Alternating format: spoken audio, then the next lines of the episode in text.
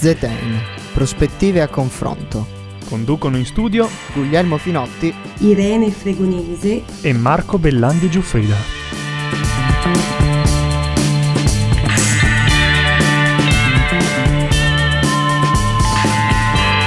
Buonasera, buonasera gentili radioascoltatori di Samba Radio. Ecco a voi una nuova puntata di ZN, la quattordicesima della stagione, insomma è una bella run quella che stiamo accumulando ora, nonostante il Covid, nonostante il Covid, questo è molto, mi rende personalmente molto orgoglioso e sono sicuro lo sono anche i miei co-conduttori che salutiamo. Un grande ciao a Marco Bellandi Giuffrida in collegamento. Ciao a tutti, buonasera. Ciao Marco e anche alla nostra new entry che ormai è qui con noi per la terza puntata di fila, Irene Fregonese. Ciao Irene. Ciao a tutti cari radioascoltatori. Molto bene, molto bene, molto bene. Iniziamo subito a introdurre il tema di questa sera perché ovviamente gli ospiti non possono attendere, sono lì che scalpitano pronti a, a parlare e di che cosa parleremo? Parleremo parleremo di due argomenti questa sera. Il primo argomento di cui parliamo è la scienza, nello particolare la scienza aperta, perché ci sono moltissimi, moltissimi scienziati che stanno collaborando attivamente in uno spirito di solidarietà per trovare una cura al Covid, per trovare una soluzione a questa crisi che stiamo vivendo in questi mesi. E eh, c'è qualcuno che suggerisce come questo atteggiamento dovrebbe essere un atteggiamento normale, dovrebbe essere la prassi, non dovrebbe essere una cosa eccezionale vista la situazione in cui siamo e si sostiene ci sono diversi vantaggi nell'adottare questo approccio. Ne parleremo di questo argomento con il professor Roberto Caso dall'Università di Trento e poi passeremo invece a un secondo blocco che avrà a che vedere con la app Immuni, vero Marco?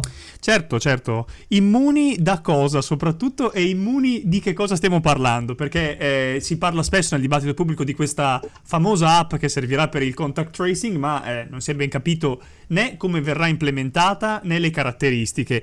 Eh, noi peraltro in questi giorni abbiamo pubblicato e pubblicheremo poi successivamente anche sui nostri social una, un grafico a fumetti che una delle nostre ospiti stasera ha suggerito nel suo, nel suo sito per capire bene qual è il modello ideale ideale no? che eh, si potrebbe pensare quando si parla di contact tracing eh, e cercheremo di vedere anche come il modello reale invece adottato dal governo italiano si discosti da questo, da questo modello ideale. Lo faremo appunto con due, con due ospiti eccezionali. Sarà con noi prima di tutto Raffaele Angius, giornalista per Wired Italia, eh, colui che poi ha fatto anche la richiesta di accesso a, al, agli atti per, insomma, eh, al Ministero dell'Innovazione per capire un attimo di che cosa si stesse parlando proprio a livello governativo quando si parlava di app per il contact tracing e poi sarà con noi anche Carola Frediani, vero Irene? Sì, sarà con noi Carola Frediani che eh, appunto è una dei massimi esperti del momento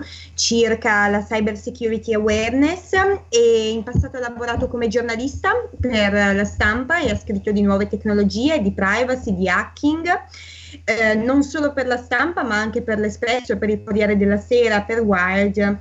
Da due anni inoltre eh, Carola Frediani cura Guerre di Rete, che è una newsletter molto interessante che consiglio a tutti voi su temi legati alla cyber security, alla privacy e alle nuove tecnologie. Insomma, quella che si profila specialmente alla luce della complicazione, del complicato dibattito su immuni, è una puntata eccezionale fantastica che appunto non vediamo l'ora possiate seguire in totale. Eh, interamente. Quindi via alla musica, la prima canzone di questa sera è mm, di Francesco Gabbani. Tu non lo dici ed io non lo vedo. Amore cieco siamo noi di sbieco. Un battibecco nato su un letto. Un diluvio universale, un giudizio sotto il tetto. Up con un po' di down Silenzio rotto per un grande sound. Semplici pure complessi. Libri aperti in equilibrio tra segreti e compromessi. Facili occasioni per difficili concetti. Anime purissime, sporchissimi difetti. Fragili combinazioni tra ragione ed emozioni, solitudini e condivisioni. Ma se dovessimo spiegare in pochissime parole stesso meccanismo che governa l'armonia del nostro amore. Basterebbe solamente dire, senza starci troppo a ragionare, che sei tu che mi fai stare bene quando io sto male e viceversa. Che sei tu che mi fai stare bene quando io sto male e viceversa. E detto questo, che cosa ci resta? Dopo una vita al centro della festa. Protagonisti e numeri uno, invidiabili da tutti, indispensabili a nessuno. Madre che dice del padre, avrei voluto solo realizzare il mio ideale, una vita normale. Ma l'amore di normale non ha neanche le parole, parlano di pace, fanno la rivoluzione,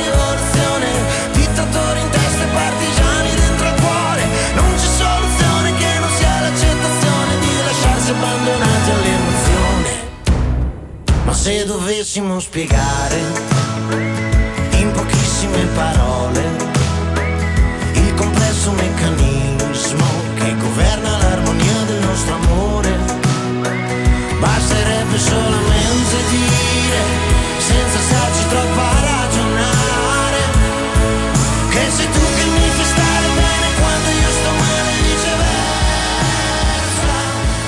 che sei tu che mi fai stare Bene, mentre Le note di questa canzone ci accompagnano rientro dallo stacco musicale. Vorrei introdurre il tema della prima parte di questa trasmissione leggendo insieme a voi, cari ascoltatori, un contributo dell'economista premio Nobel Joseph Stiglitz che trovate questa settimana tradotto su Internazionale, dal titolo molto eloquente Il mercato dei farmaci deve cambiare. Scrive Joseph Stiglitz: Oggi siamo di fronte alla scelta tra due futuri. Nel primo scenario continueremo come prima, affidandoci alle case farmaceutiche. I brevetti daranno ai monopolisti il controllo su buona parte di queste innovazioni, i produttori fisseranno dei prezzi alti che determineranno quindi un razionamento delle cure. Il secondo futuro possibile prevede invece l'ammissione che il sistema attuale, in cui i monopoli privati fanno profitti con un sapere prodotto da istituzioni pubbliche, non funziona. Per troppo tempo, dice Stiglitz, abbiamo creduto al mito che il regime attuale di proprietà intellettuale sia necessario. Il successo del sistema globale di sorveglianza e di risposta all'influenza, che aggiungerei è un organo dell'OMS, e di altre applicazioni della scienza aperta dimostra che non è così. Ecco, questo è il contributo da cui vorrei partire questa sera ne vogliamo parlare con uno dei massimi esperti di diritto della proprietà intellettuale in Italia. È infatti in collegamento con noi, e eh, do a lui subito il benvenuto, il professor Roberto Caso. Buonasera professore. Buonasera a voi e buonasera a tutti, grazie per l'invito. Professor Roberto Caso è professore di diritto comparato della proprietà intellettuale all'Università eh, di eh, Trento. E, ecco, io da lei vorrei partire subito con una domanda molto semplice. Lei condivide l'analisi che fa Joseph Stiglitz? Abbiamo effettivamente un problema con la proprietà intellettuale così come è applicata nel mondo della, della ricerca medica? La condivido in pieno eh, e ritengo che sia molto efficace anche dal punto di vista comunicativo perché in poche battute riassume i termini generali del problema. Peraltro io, eh, oltre ad essere studioso della proprietà intellettuale, sono anche in questo momento presidente dell'Associazione Italiana per la promozione della scienza aperta. Eh, il titolo stesso dell'associazione eh, rende un po' l'idea di come la pensiamo. È una giovane associazione nata nel 2015 che riunisce studiosi, università, centri di ricerca, gli editori indipendenti che praticano l'accesso aperto alla scienza e credo che l'open science sia eh, un'alternativa alla proprietà intellettuale. Come dice bene Stiglitz, eh, la proprietà intellettuale è un sistema che è stato pensato eh, per la competizione e che è diventato una competizione globale nell'era della globalizzazione. Mentre noi in questo momento abbiamo bisogno, e non solo in questo momento di pandemia, abbiamo bisogno di cooperazione.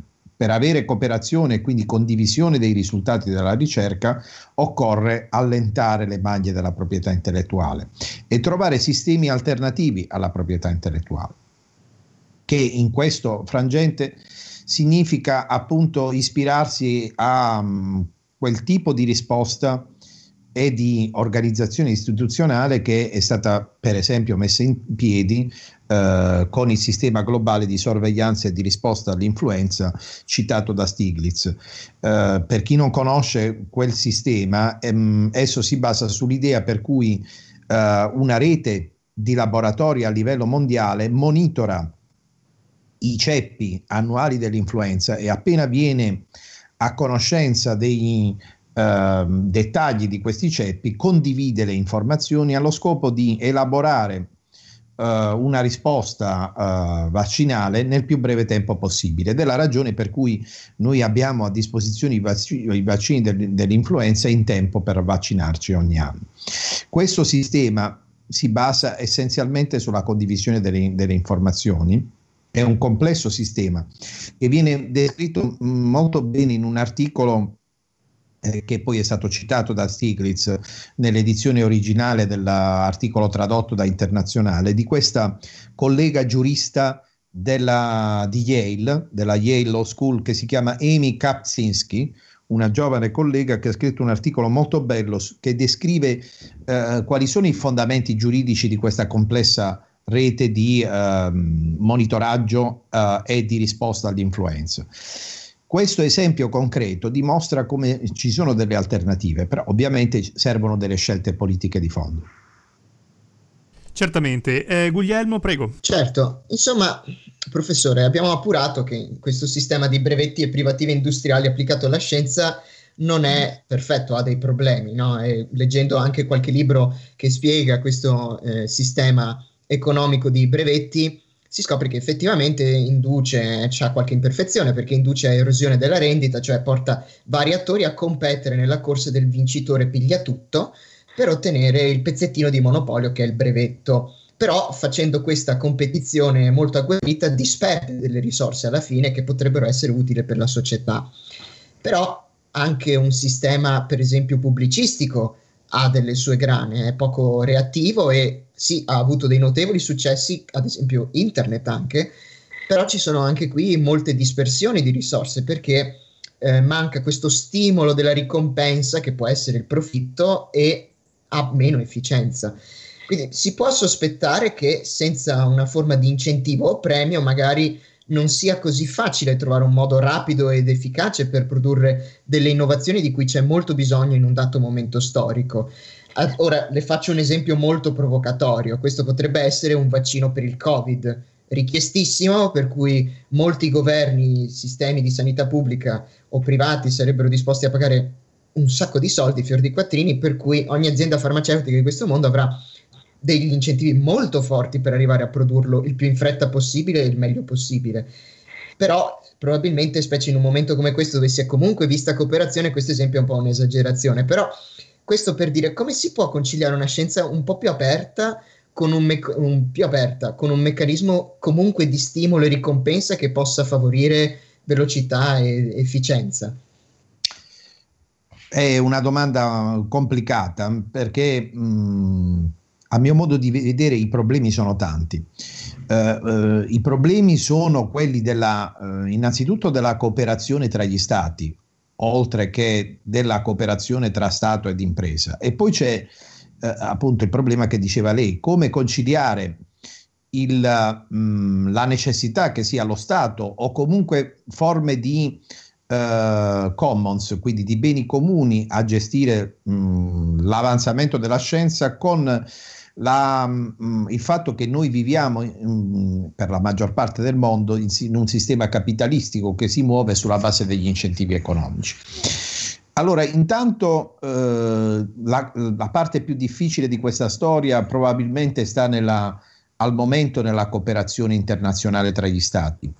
Uh, se mh, mm, si sono lette anche le ultime notizie di stampa riguardo ad alcune vicende relative ai vaccini si è scoperto per esempio che gli Stati Uniti cercano di accaparrarsi eh, i vaccini anche in imprese che stanno fuori dal loro territorio eh, nazionale. Per esempio l'ultima notizia di ieri era un accordo che ci sarebbe fra gli Stati Uniti e una grossa casa farmaceutica francese. Quindi questo è un primo diciamo, aspetto da tenere presente che non attiene direttamente alla proprietà intellettuale ma fa da sfondo. Il secondo aspetto è quello dei ruoli eh, dello Stato e delle imprese. Al momento, eh, essendo il sistema basato in gran parte sul, sul, mercato, quindi sulle imprese farmaceutiche, è chiaro che lo Stato non ha eh, la forza eh, e probabilmente non ha gli incentivi per produrre Uh, le, i, i, farmaci direttamente.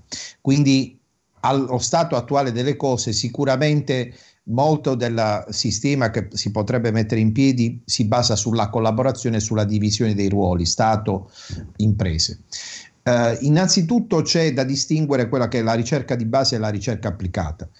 Un grosso problema negli ultimi decenni è stato il fatto che eh, anche istituzioni statali o che sono riconducibili allo Stato perché sono fortemente finanziate dal, dallo Stato, come le università, hanno cominciato a fare anche molta ricerca applicata e a buttarsi nella proprietà intellettuale, diventando anche attori aggressivi della proprietà intellettuale. E questo non va bene, a mio modo di vedere, perché le università dovrebbero rimanere enti sostanzialmente no profit e quindi fare ricerca di base e quella ricerca di base metterla a disposizione di tutti perché sono state prevalentemente finanziate con fondi pubblici. Alla, alla, sulla scorta di questo si può immaginare che poi ci siano a valle di tutto questo delle, delle applicazioni industriali che possono eh, avere bisogno eh, appunto dell'apporto delle imprese e lì ci può essere un mercato. Però occorre distinguere quello che è il, uh, il farmaco di base, il farmaco essenziale, quello che eh, serve alla, all'interesse collettivo da, da, applicazioni industriali che possono diciamo avere Uh, degli incentivi economici che possono essere gestiti dal mercato. In questo momento storico è importante che uh, il controllo della conoscenza legata ai farmaci di base, ai dispositivi medici di base, ritorni nella disponibilità di tutti. E questo, ripeto, dipende da decisioni che attengono da una parte agli stati, all'interno del, dei loro territori nazionali, ma anche nella dimensione internazionale, e in parte dipendono da quello che poi fanno i vari attori del sistema, compresi gli scienziati. Gli scienziati hanno dimostrato di avere incentivi sufficienti a uh, condividere le informazioni.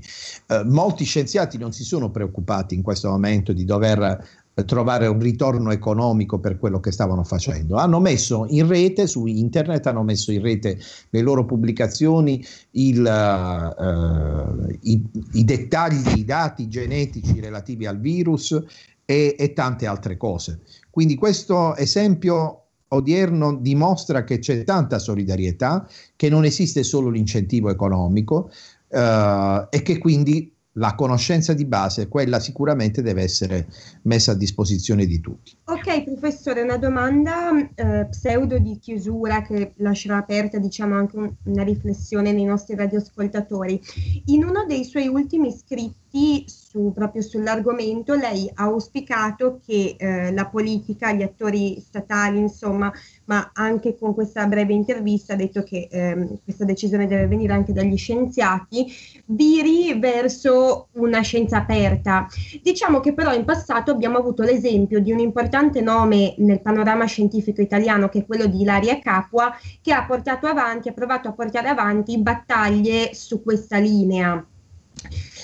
Il risultato però è stato che Ilaria, Ilaria Capo adesso si trova all'estero, fa ricerca all'estero e, e quindi continua a svolgere il suo lavoro all'estero perché eh, all'epoca è stata in un certo senso ostracizzata e dalla politica italiana e eh, diciamo ha, molte, ha incontrato molte reticenze anche nel panorama scientifico. Forse all'epoca i tempi erano diversi, nel senso che si era ben lungi dal pensare al pericolo di una pandemia. Oggi i tempi sono maturi per una responsabilità politica per virare verso, verso una scienza aperta? Cosa ne pensa? Allora, mi auguro che i tempi siano maturi. Uh, ci sono molte contraddizioni, come mh, mm, ho scritto in quell'articoletto che lei ha, ha citato prima, uh, siamo di fronte a un bivio, per cui dobbiamo decidere uh, da che parte stare, se stare dalla parte della della competizione a tutti i costi, quindi anche a costi eh, delle vite umane, oppure stare dalla parte di chi invece è più propenso a cooperare e a fare solidarietà. Non confonderei però la vicenda mh, singola di una persona che ha tanti aspetti, Uh, quella di Ilaria Capo, una vicenda diciamo drammatica, anche triste per certi versi, con quello che è invece il panorama sistemico. Il panorama sistemico dimostra che anche in Italia ci sono tante persone che fanno, praticano la scienza aperta, tanti scienziati eh, liberi, eh, pensatori, studiosi che si adoperano per condividere sapere e anche in Italia o persino in Italia il eh, sistema della scienza aperta sicuramente si sta sviluppando. Quello che serve è un aiuto da parte anche delle istituzioni. Quello che serve sono anche investimenti. Uh, nel senso che tutte queste persone che ogni giorno si adoperano per condividere la conoscenza e gli studenti universitari come voi dovrebbero essere particolarmente sensibili a questo argomento perché è anche il vostro pane quotidiano poter disporre della conoscenza per studiare. Ecco, tutte le, tutte le persone che sono coinvolte in questa grande impresa collettiva hanno però anche bisogno di essere supportate. Supportate per esempio nell'investimento delle infrastrutture, negli investimenti in termini di elaborazione di politiche eh, di sistema. Quello che manca in Italia è una legislazione della proprietà intellettuale che eh, renda possibile la scienza aperta, quindi meno esclusive, più accesso pubblico e eh, un sistema di valutazione della ricerca che sia orientato effettivamente al progresso della conoscenza, mentre in questo momento storico eh, il sistema della valutazione è pensato soprattutto per mettere in competizione eh, le università le une contro gli altri, i centri di ricerca, gli enti di ricerca per spartirsi un piatto di lenticchie. Quindi è completamente sbagliato sia il sistema di valutazione sia il sistema eh, della proprietà intellettuale. Ma se ci fosse un cambiamento divisione su questi due punti, certamente ci sarebbe anche uh, un maggiore sviluppo della, uh, della, scienza aperta. Fermo restando che rimane appunto quel lavoro quotidiano di tanti, compresi gli studenti, i giovani studiosi, i dottorandi che fanno tante cose, uh, magari poco visibili, ma che aiutano a, a migliorare la vita. Professore, eh, noi ovviamente eh, il tempo purtroppo è sovrano nel, nella radio e la ringraziamo per i suoi interventi stasera molto puntuali e invitiamo i nostri ascoltatori che fossero interessati a questa, a questa tematica a visitare il suo sito www.robertocaso.it e poi anche di guardarsi un video registrato dalla Università di Trento nell'ambito del, dei webinar intitolati Penso Positivo in cui lei appunto spiega approfonditamente un video di eh, quasi 50 minuti tutte queste tematiche che ovviamente qui in questa intervista, per ragioni di tempo, sono state approfondite in 15 eh, minuti. Noi la ringraziamo davvero per, per, per, la sua disponibilità. Grazie a voi, grazie a voi, davvero. Bene, allora, dopo questa intervista che direi è stata molto interessante con il professor Caso, noi vi lasciamo ad una canzone dei Pinguini Tattici Nucleari, ci ascoltiamo con voi, almeno un pezzo di questa canzone, Tetris.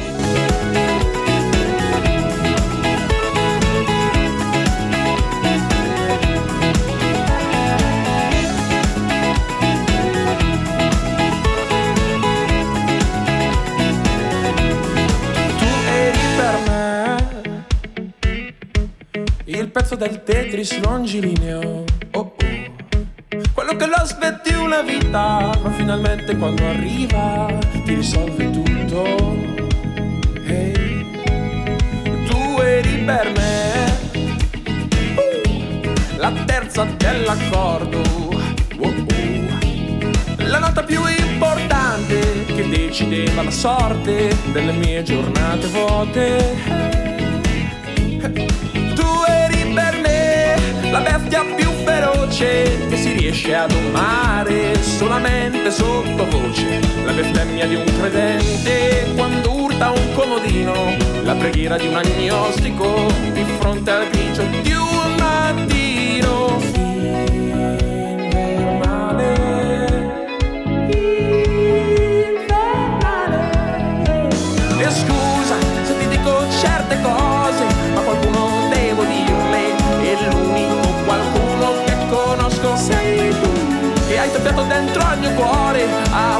forma di armonica. Hai... Bentornati, bentornati ascoltatori, siete sintonizzati su Z in prospettiva confronto su Samba Radio dopo questa pausa musicale e iniziamo ora la seconda parte della nostra trasmissione dove cambiamo un po' argomento e andiamo a parlare di Immuni, della app diciamo per il contact tracing che eh, affiora sempre più e pare essere addirittura d'arrivo e mm, che si spera finalmente inizierà a essere operativa a breve.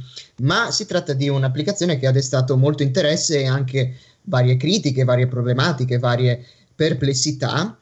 E, ed è qui con noi a parlare stasera di tutto questo Raffaele Angius, un giornalista freelance che ha scritto su Immuni, ha scritto su Immuni su Wired, trovate vari, vari suoi articoli, se fate una comoda ricerca sul sito Raffaele Angius troverete molti articoli interessanti che guardano un po' al punto, diciamo, di, di questa app, dove è, che cosa è successo, che cosa sta succedendo tuttora, quali sono dubbi e perplessità e con noi appunto parleremo questa sera un po' di questo. Ma intanto buonasera, buonasera caro Raffaele. Buonasera, Grazie di essere qui con noi. Grazie per l'invito. Buonasera, allora io parto con la prima domanda. Come avevamo anticipato ai nostri radioascoltatori, il tema è immuni. Il governo dice che ci siamo, siamo in direttura d'arrivo e probabilmente l'app verrà rilasciata a fine mese. Faccio un mini recap. Dunque, sarà un'app su base volontaria basata sull'uso della tecnologia Bluetooth. Seguirà il modello decentralizzato e si integrerà con il sistema di tracciamento che Apple e Google stanno sviluppando e incorporeranno quindi all'interno dei, dei propri sistemi operativi. In sintesi, quello che accade è che il Bluetooth fa sì che se due smartphone si incontrano a distanza ravvicinata per un periodo maggiore di 5 minuti, si scambiano un codice anonimo. Questo codice viene successivamente archiviato sul dispositivo per 14 giorni e eh, in seguito sarà eliminato. Se durante questo periodo una persona diventa positiva al Covid, tramite l'app, mh, appunto l'app può inviare una notifica e avvisare tutti quegli smartphone con cui si è entrato in contatto negli ultimi 14 giorni. E dunque, quali sono le altre caratteristiche di Immuni che sono emerse dalla documentazione pubblicata da Benning Spoons nei giorni scorsi? E sono in particolar modo stati chiariti i dubbi che molti esperti di sicurezza e privacy hanno posto nelle settimane scorse circa il funzionamento di quest'app? Sì, allora, ehm, negli ultimi giorni c'è stato un rush di pubblicazioni, di condivisione di informazioni che sta cercando probabilmente di rettificare una situazione nella quale la fiducia anche verso l'intero progetto è stata un po' minata da una gestione disordinata di tutte le iniziative di tracciamento. Questo non lo dico soltanto io, ma lo dico anche tanti esperti ciò non di meno ricordo che non è mai stata convocata una conferenza stampa che permettesse di fare le domande specifiche sulla materia. Quindi quello che emerge è emerso appunto negli ultimi giorni delle documentazioni che sono state pubblicate, una in particolare è la documentazione tecnica che descrive quello che dovrà essere il funzionamento di Immuni. Scopriamo che uno degli elementi di cui si era parlato ma che non avevamo ancora inquadrato meglio sarà il fatto che l'utente al momento in cui accede all'app inserirà eh, la provincia a cui fa riferimento, sarebbe la provincia di residenza, però in teoria questo dato dovrebbe essere modificabile nel caso di viaggi o di spostamenti in modo da tenere l'app focalizzata sulla provincia alla quale si afferisce dal punto di vista del sistema sanitario in quel preciso momento. L'obiettivo di questo dato, che dovrebbe essere raccolto in modo anonimo e aggregato, sarà quello di permettere al Ministero della Salute di eh, avere una mappa di quelli che sono i risultati raccolti dall'app Immuni in modo da tenere traccia appunto di tutte le province nelle quali si registrano dei casi che poi dovessero eventualmente risultare positivi. In realtà questa è una novità che lascia anche un po' perplessi perché è difficile ancora in questo momento inquadrare il meccanismo preciso con cui l'app lavorerà. Prova ne sia il fatto che proprio venerdì 15 maggio il Copasir ha rilasciato la propria relazione sulla, su Immuni, una relazione che ha fatto in eh, una settimana, credo, eh, ascoltando il, il, Ministro per l'innovazione, i rappresentanti del Ministero della Salute, i, il DIF, quindi i servizi segreti, e quindi ha fatto un'analisi molto ad ampio spettro dell'app e ancora a questo momento mancano dei dettagli piuttosto importanti, stando a quanto appunto rileva il Copasir si è parlato di app centralizzata o decentralizzata, alla fine si è scelta un'infrastruttura decentralizzata, quindi lo ricordo molto brevemente per semplicità, vuol dire che i dati rimangono nel dispositivo, dopodiché quando uno diventa positivo i dati vengono ramificati tramite questa rete nei dispositivi degli altri cittadini, senza un'archiviazione in un server centrale che faccia da- database per l'archiviazione dei dati. Tuttavia il COPASIR rileva che non è chiaro come dovrebbe funzionare questa rete, questa infrastruttura e precisa, lo scrivevo proprio eh, in un articolo su questo, precisa il fatto che non è chiaro se ci siano in Italia le tecnologie pronte per fare una cosa del genere e se invece non ci si debba appoggiare alla fine all'infrastruttura Apple e Google è una soluzione sconsigliata ai servizi per una serie di potenziali conseguenze geopolitiche. Volendo un, chi controlla la rete potrebbe forse influenzare anche sovrastimare o sottostimare i contagi, insomma, sono scenari ovviamente ampi e nessuno sta dicendo che verrà fatto. Certamente, e su questo punto tu hai parlato anche appunto di, eh, del ruolo di Apple e Google nello sviluppo di queste applicazioni di contact tracing. Ora mh, si è visto che questo connubio eh, tra pubblico e privato è stato per adesso appunto abbastanza efficiente, una, una buona notizia per, anche da un certo punto di vista, perlomeno io la vedo così. Tuttavia, legittimamente qualcun altro fa notare e solleva la legittima preoccupazione che in fondo sia Apple sia Google eh, fanno parte del loro business con il commercio dei dati del, degli utenti che utilizzano i loro servizi. Quindi in un caso in cui queste due eh, entità, che sono per l'appunto commerciali, vengono chiamate per gestire una situazione in cui i dati dei cittadini sensibili come quelli riguardanti la salute sono in gioco, può sollevare legittime preoccupazioni da parte di chi dice, beh, insomma, forse andiamo con calma, no? Nel senso da questo punto di vista. Allora io ti chiedo, c'è qualche rischio nel eh, diciamo coinvolgere questi attori privati così eh, rilevanti nel mercato per gestire un'applicazione come una di contact tracing oppure sono semplicemente delle preoccupazioni eh, dovute a insomma, disinformazione o poca conoscenza della materia? Ma allora io credo che in questo ambito un po' di preoccupazione non soltanto sia legittima, ma credo che sia doverosa quanto dovrebbe essere doverosa la prudenza. Il problema non è tanto il fatto che Apple e Google hanno creato una, una joint venture per fornire ai dispositivi la possibilità di comunicare tra di loro, quanto il fatto che probabilmente questa collaborazione tra pubblico e privato non è e questo ovviamente è la mia opinione, non è così efficiente, perché se fosse così efficiente Apple e Google non starebbero decidendo d'imperio su tutta una serie di caratteristiche che il tracciamento dovrà avere e che quindi eh, anche rimuovendo una serie di prerogative da parte dei governi fare scelte di diverso tipo. C'è da dire dall'altra che il eh, 99% dei telefoni eh, di cui stiamo parlando sono o Apple o Google, quindi o Android o iOS, e c'è da dire che fin dall'inizio chiunque fosse esperto di contact tracing avrebbe detto che una, un progetto di questo tipo è una chimera. Eh, il contact tracing non è una materia di queste settimane, è una materia che viene studiata da anni, eh, sono dieci anni di studi, basterebbe cercare su Google Scholar per capire che in contesti urbani eh, con le tecnologie che abbiamo a disposizione utilizzando il semplice Bluetooth, il risultato sarà molto diverso da quello che ci stiamo un po' promettendo e quindi ci vorrebbe anche un, un bagno di verità in questo dicendoci che probabilmente l'app di contact tracing avrà serie difficoltà ad avere risultati attendibili. Detto questo, come ricorda appunto il COPASIR, questa è una cosa importante, l'app di contact tracing non deve considera- essere considerata integrativa del processo del sistema sanitario nazionale, ma ausiliaria del processo del sistema sanitario nazionale. Questo vuol dire che deve essere in grado di supportare l'attività di tracciamento tradizionale, che è quella che avviene con il personale sanitario, che sa fare le domande, che sa fare le interviste, ma non deve essere considerata come un'alternativa in scenari nei quali il personale sanitario non possa fare le interviste.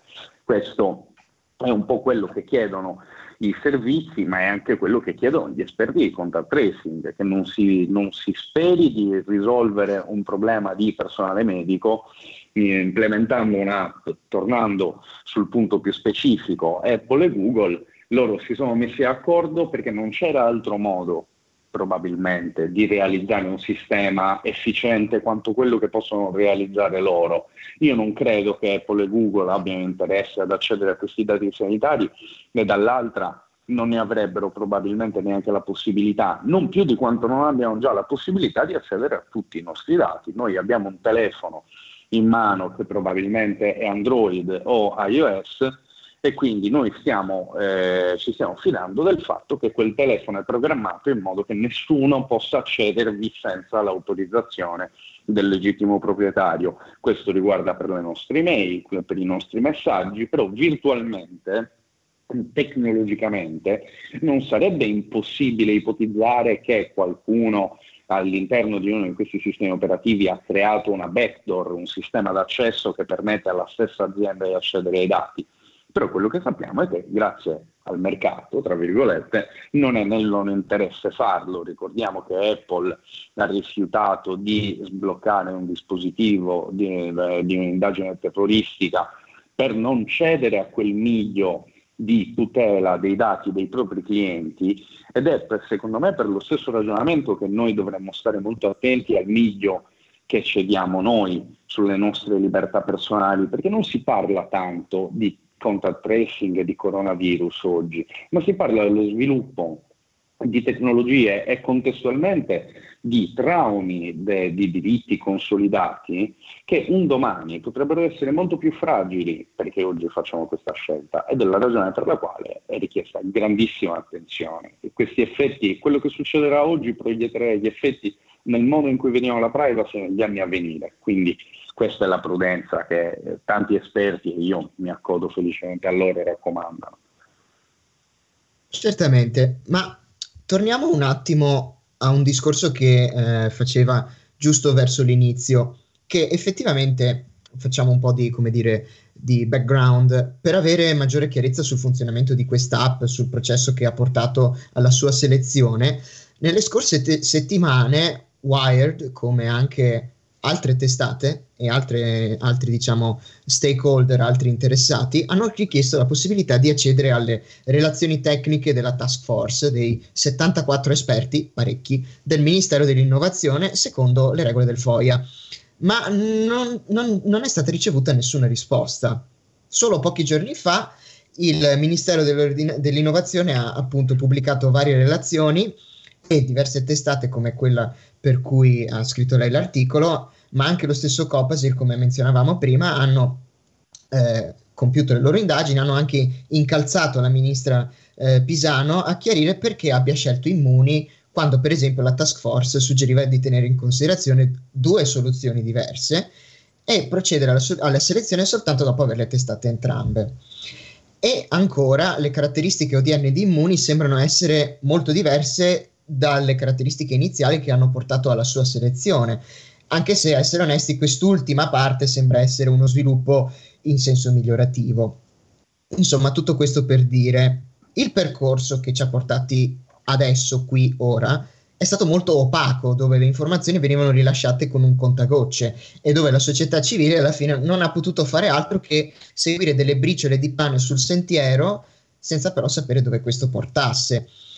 E quindi il problema di questo iter decisionale opaco non crede che possa portare a una scarsa adozione dell'app e ancora che cosa può essere fatto per rimediare, insomma. Fammi aggiungere una cosa, Guglielmo. Direi che oltre al problema della, eh, scarsa, opaci- della scarsa trasparenza, c'è anche stato un problema di comunicazione da parte di alcuni membri di questa task force che in questi giorni su Twitter, senza fare nomi, ma eh, chi sta su Twitter sa di chi sto parlando, stanno eh, attaccando chiunque voglia fare delle legittime domande con eh, spesso minacce di denuncia e cose del genere. Secondo me questo, lo dico, non è il modo di trattare una vicenda del genere. Quindi eh, aggiungo, aggiungo questo soltanto alla, alla, domanda perché credo che sia importante parlare anche di come venga gestita la comunicazione da parte di chi ha fatto parte di questa task force.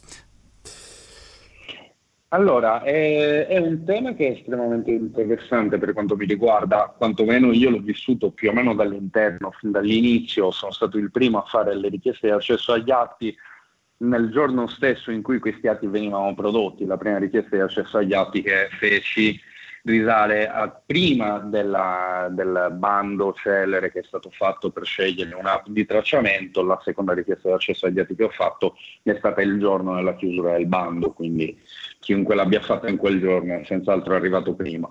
Però il Ministero non ha, non ha mai risposto, come voi avete giustamente sottolineato, così come non ha risposto a tantissime altre domande, ma il, io credo che il Ministero in qualche modo abbia frainteso anche il lavoro dei giornalisti e dei cittadini che chiedevano, secondo me in modo assolutamente legittimo nelle risposte, in merito ad un'iniziativa che di fatto, diciamoci quello che vogliamo, ha l'obiettivo di tracciare i cittadini italiani in un modo o nell'altro. Come avete detto giustamente voi, all'inizio il, il progetto di tracciamento era molto diverso, questo deriva dal fatto che punto numero uno non esisteva ancora una un, eh, un, progetto comune con Google ed Apple che avrebbe eh, a metà di aprile a, a, avrebbe fin- finalmente cambiato tutto lo scenario.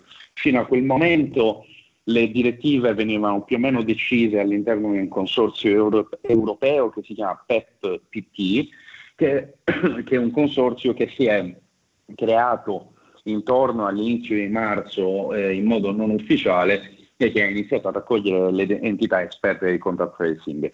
Quello che è stato fatto è stato mettere a fattor comune le esperienze comuni di tutti, dopodiché guardarsi intorno e individuare peraltro un progetto molto interessante decentralizzato per il tracciamento che si chiama DP3T. P2PT, questo consorzio europeo, ha avuto un percorso diverso perché ha scelto invece di favorire una soluzione centralizzata, di rimuovere dalla propria organizzazione il progetto DP3T che, eh, che, era appunto decentralizzato, se vogliamo è un po' un prodromo di, del progetto Apple e Google e, e, al netto di questo tantissime entità che facevano parte di questo consorzio europeo hanno deciso di lasciare. Quindi è evidente che l'opacità è connaturata nella stessa storia di eh, Immuni per tutto il suo sviluppo, già soltanto per il fatto che eh, questo purtroppo mi devo citare di nuovo, ma appunto nella mia richiesta di accesso agli atti il governo ha ricevuto diverse proposte prima della, del bando celere, tra le quali c'era anche la proposta del Building Spoons. Io ho chiesto le, pro, le proposte ricevute prima del bando per capire anche poi quelle che hanno partecipato al bando se fossero già noti, se avessero già avuto la possibilità di intrattenere dei rapporti e delle relazioni, devo dire che purtroppo non ho ricevuto risposta. Mentre dall'altra io eh, vorrei spezzare una lancia in favore della task force, perché è, è, forse è impopolare dirlo ora, perché è facile eh, attaccare la task force, soprattutto nella misura in cui alcuni membri sono particolarmente aggressivi nell'esprimere le loro opinioni, però fa sempre più rumore di un albero, un albero che cade in una foresta che cresce, è una banalità, però in realtà tantissimi membri della task force hanno anche aiutato e indirizzato i giornalisti e quantomeno nel fare le domande giuste, senza mai violare il non disclosure agreement. Però appunto questa lancia io la spezzo in favore di un gruppo di lavoro che è stato creato per valutare una quantità di proposte esagerata in pochissimo tempo. Voi avete detto giustamente 74 persone, in realtà la task force che era incaricata di valutare immuni non aveva 74 persone, era un sottogruppo della task force, o meglio due, il 6 e l'8, uno dal punto di vista tecnologico e l'altro dal punto di vista giuridico. Quindi erano molti meno di quanto non si pensasse e avevano pochi giorni per valutare l'app. Loro hanno fatto una raccomandazione che peraltro io trovo francamente condivisibile, ovvero quella di scegliere due progetti, svilupparli in parallelo e alla fine eh, vedere quale dei due si è comportato meglio. Da quel punto di vista, eh, lo, de, de, de, delle informazioni che sono state divulgate, ma anche la relazione del Copasir eh, uscita il 15 maggio, lo, lo, spiegano chiaramente, la decisione di scegliere Bending Spoons anziché fare quello che aveva chiesto la Task Force è stata una decisione presa dal Ministro dell'Innovazione loro aggiungono, quindi a questo punto io ne prendo atto, ho sentito anche il parere dei servizi del DIS che hanno una forte capacità tecnologica per esprimere una valutazione di questo tipo. Quindi devo dire che se loro hanno messo bocca sulla questione io mi sento anche un po' più tranquillo. Ciò detto, sarebbe stato meglio probabilmente fare come diceva la Task Force, ovvero portare avanti due progetti e soprattutto eh, al netto del fatto che eh, quei due progetti erano improntati su uno scenario che era completamente diverso rispetto a quello che abbiamo oggi, perché dopo che sono state scelte e c'era ancora l'ipotesi del GPS, ricordiamo che quando loro hanno partecipato al bando c'era ancora l'ipotesi della geolocalizzazione, invece siamo arrivati ad uno scenario dove ci vuole un'app decentrata con software open source sviluppata in Italia e che, eh, e che appunto non abbia la geolocalizzazione. È uno scenario completamente diverso, quindi credo che non sia sbagliato dire che eh, sì, ma perché si è corretto nel tempo, ma infatti quello che mi chiedo io anche da ehm, giornalista specializzato in questi temi è perché non si sono fatte queste domande prima di fare il bando e non dopo, che è una cosa che secondo me ci ha fatto perdere un bel po' di tempo. Soprattutto quindi... per il fatto che oggi ci troviamo in uno scenario in cui Bending Spoons non è chiaro se stia veramente sviluppando l'app perché il governo ha detto e, questo l'abbiamo scritto noi con Wired, il governo ha detto Bending Spoons ha dato i codici sorgente, quindi non si capisce, ha dato i codici sorgente quindi non partecipa più al progetto, oppure come dice il Copasir, Spoons farà gli aggiornamenti alle app ancora per sei mesi, perché questo Insomma, è un altro punto. Una, una c'è, un po di, c'è un po' di... C'è un po' di, un po di, come dire, un po' di poca chiarezza. E quindi esatto. questo manca ancora, manca ancora, c'è ancora molta strada da questo punto di vista. E mh, mm, purtroppo il tempo a, dis- a, nostra disposizione è terminato perché eh, sfortunatamente non possiamo continuare ulteriormente visto che abbiamo una, un altro ospite a cui dobbiamo parlare. Ma intanto grazie mille per essere stato qui con noi e grazie anche per grazie l'insight prezioso davvero che ci ha dato su questa faccenda in questo, in questo momento anche di valutazione molto critico. Bene, detto questo, detto questo, io eh, porgo i miei saluti e porgo anche i saluti a nome di tutti i, eh, gli altri co-conduttori. Grazie di nuovo di essere stato qui con noi e arrivederci.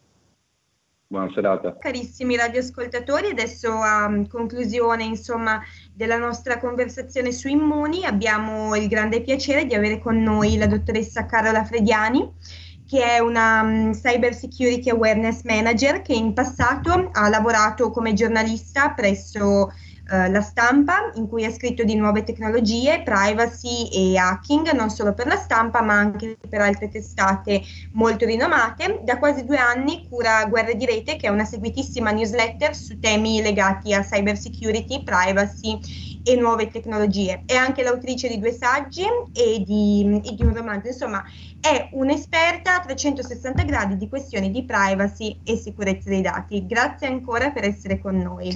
Grazie a voi dell'invito.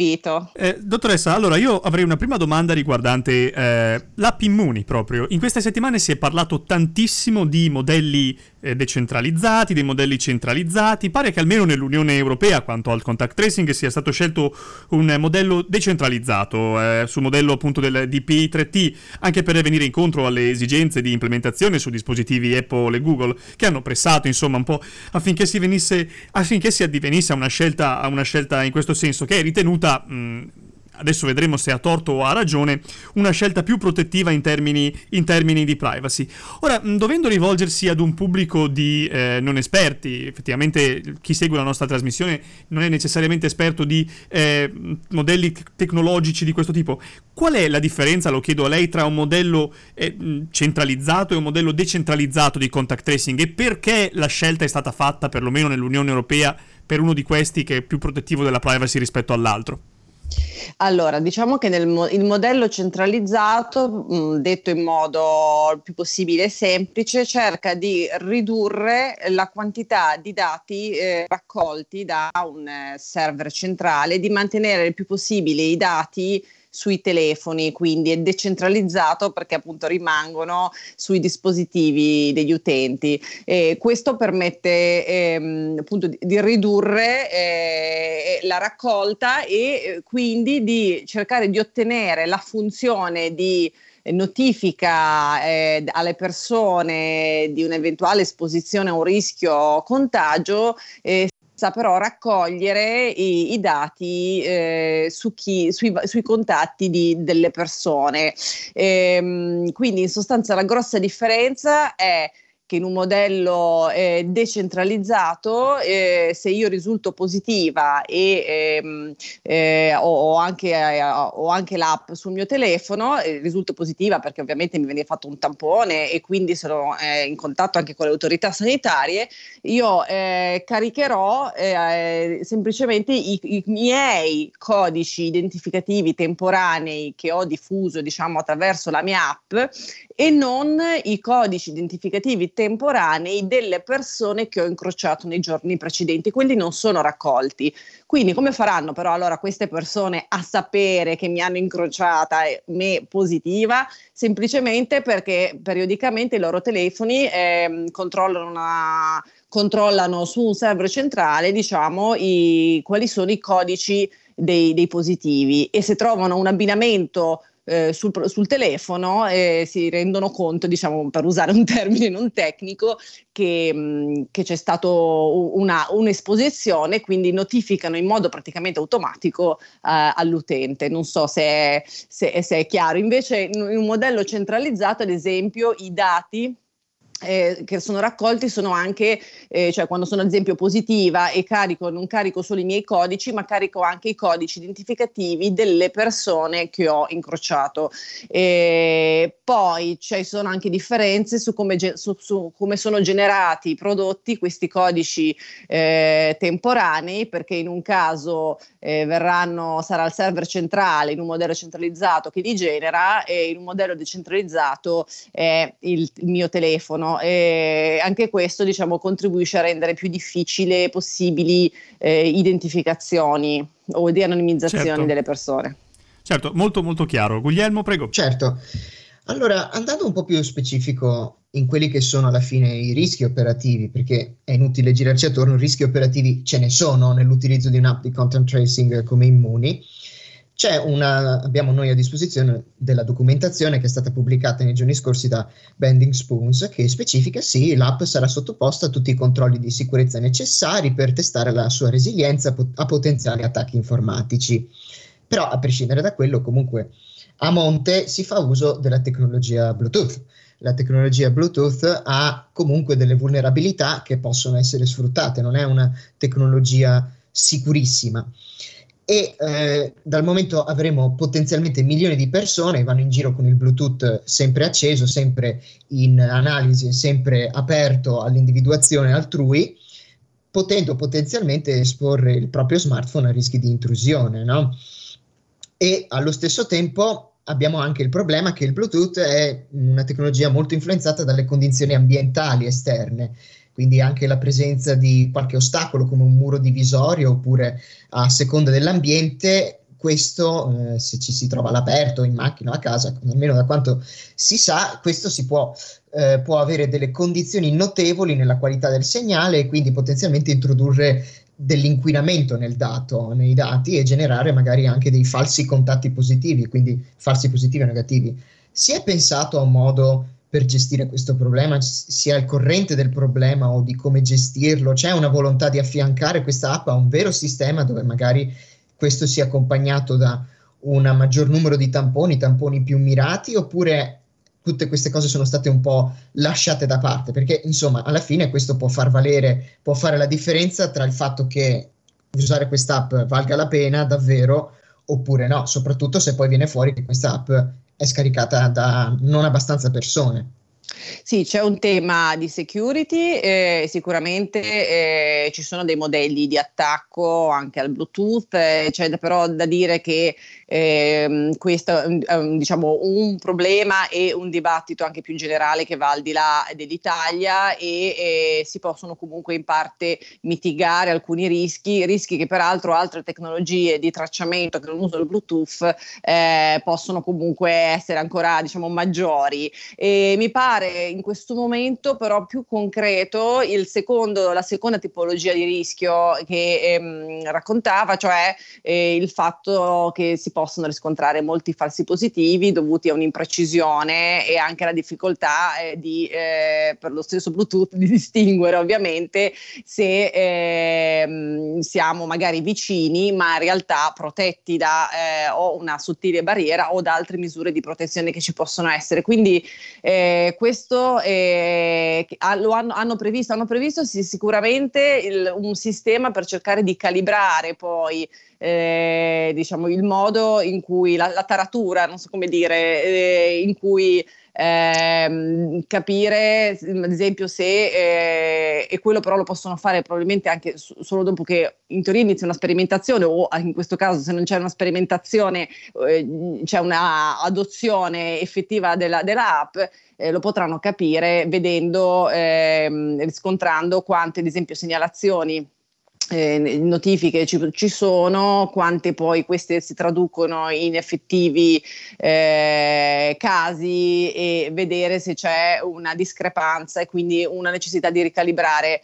Eh, quindi sì, cioè il rischio dei falsi positivi comunque è sicuramente uno dei, dei rischi principali che, che possono rendere mh, mm, eh, poco utilizzabile poi questa tecnologia se non viene affrontato o ehm, risolto o aggiustato nel, nel tempo. Ecco. Ok, allora, dunque, le app di contact tracing sono da diverse settimane ormai eh, una pratica comune in diversi paesi, specialmente asiatici, tra cui Singapore, Hong Kong, Corea del Sud. Questi paesi, dal punto di vista tecnologico, sono molto più avanzati di noi e spesso sono presi come termine di paragone e modelli da imitare. Però, alle volte si tende a dimenticare che uno dei fattori di successo è anche l'alto numero di tamponi, non solo l'uso dell'app, come è accaduto ad esempio in Corea del Sud. Ad esempio, un altro esempio è quello di Singapore, dove solo il 18% della popolazione ha scaricato l'app, che è Trace Together, ma allo stesso tempo um, lo stesso promotore dell'app ha pubblicamente dichiarato che questa non può sostituire in alcun modo un sistema di tracciamento effettivo da parte delle autorità sanitarie. D'altro canto si fa presente che l'app inserita in un sistema di test, trace e treat può esattamente aiutare a utilizzare in modo mirato i tamponi quando non ve ne siano molti a disposizione. Ad ogni modo, per rimediare alla scarsa adozione dell'app, questi paesi hanno anche introdotto soluzioni più invasive. È questo il futuro che ci attende, nel senso se Immuni dovesse rivelarsi un flop in termini di partecipazione, ci si muoverà eh, verso strumenti più invasivi e meno volontari, come ad esempio i braccialetti elettronici per monitorare la quarantena o l'obbligatorietà dell'app per poter entrare diciamo in alcuni luoghi pubblici come negozi, ristoranti o anche solo salire sugli aerei, che però il Copasir eh, sta cercando diciamo nella sua ultima relazione di voler evitare. Eh, c'è sicuramente questo rischio, però il problema principale, eh, oltre all'adozione dell'app, è che cosa ci fai poi dopo, nel senso una volta che le persone riceveranno questa, queste notifiche, che cosa succede? Ecco, quello è il momento, il passaggio cruciale che ancora non è stato del tutto chiarito e su cui si giocherà eh, il destino dell'app, ma soprattutto la, la sua e- efficacia e quindi eh, la, mm, anche dando per scontato che ci sia un'alta adozione, voglio dire, se però poi quel passaggio lì eh, rimane carente o confuso, eh, non, non, credo che, che, ne usciremo bene. Quindi è fondamentale che le persone che ricevono una notifica sappiano esattamente cosa devono fare e possibilmente che ci siano tamponi, eh, che ci sia un'organizzazione tale che permetta poi di fare dei tamponi e di fare dei test in modo da ehm, eh, cioè, evitare l'effetto, eh, ok, ora semplicemente mettiti in autoisolamento e, e così e, e basta. E quindi questo sarà eh, fondamentale. È chiaro che eh, se ci dovesse essere eh, una recrudescenza dei, dei contagi di epidemia, il rischio che poi vengano proposte anche soluzioni ancora più invasive eh, c'è, ehm, ma eh, bisogna però anche chiarire come eh, in realtà queste soluzioni eh, appunto tecnologiche n- non sono di per sé appunto risolutive come faceva notare, giusta- facevano notare giustamente anche da Singapore e quindi il problema eh, cioè, n- non, è, non, non, ci si può limitare a quello. Sicuramente sono altre le misure che dovranno essere prese se ci dovesse essere di nuovo un aumento di contagi. Certamente. Eh, guardi noi la ringraziamo davvero per, suo, per la sua disponibilità e per il suo tempo e per le sue risposte che sono state state davvero molto molto puntuali, quindi grazie da parte mia e da parte anche di tutti i miei co-conduttori. Grazie a voi, è stato un piacere. Un grazie a Carola Frediani di essere stata qui con noi questa sera. Noi abbiamo esaurito il tempo a nostra disposizione anche in questa puntata e non mi rimane altro quindi che darvi un saluto e invitarvi ad risintonizzarvi su sambaradio.it la settimana prossima perché la settimana prossima ci sarà la nostra ultima puntata di questa stagione, la quindicesima puntata di questa stagione, dopo andremo diciamo così in pausa forzata a causa di sessione, ma restate con noi perché abbiamo ancora qualche cosa da dire. E da Guglielmo Finotti. Marco Bellandi Giuffrida. E Irene Fregonese. È tutto per stasera, buona serata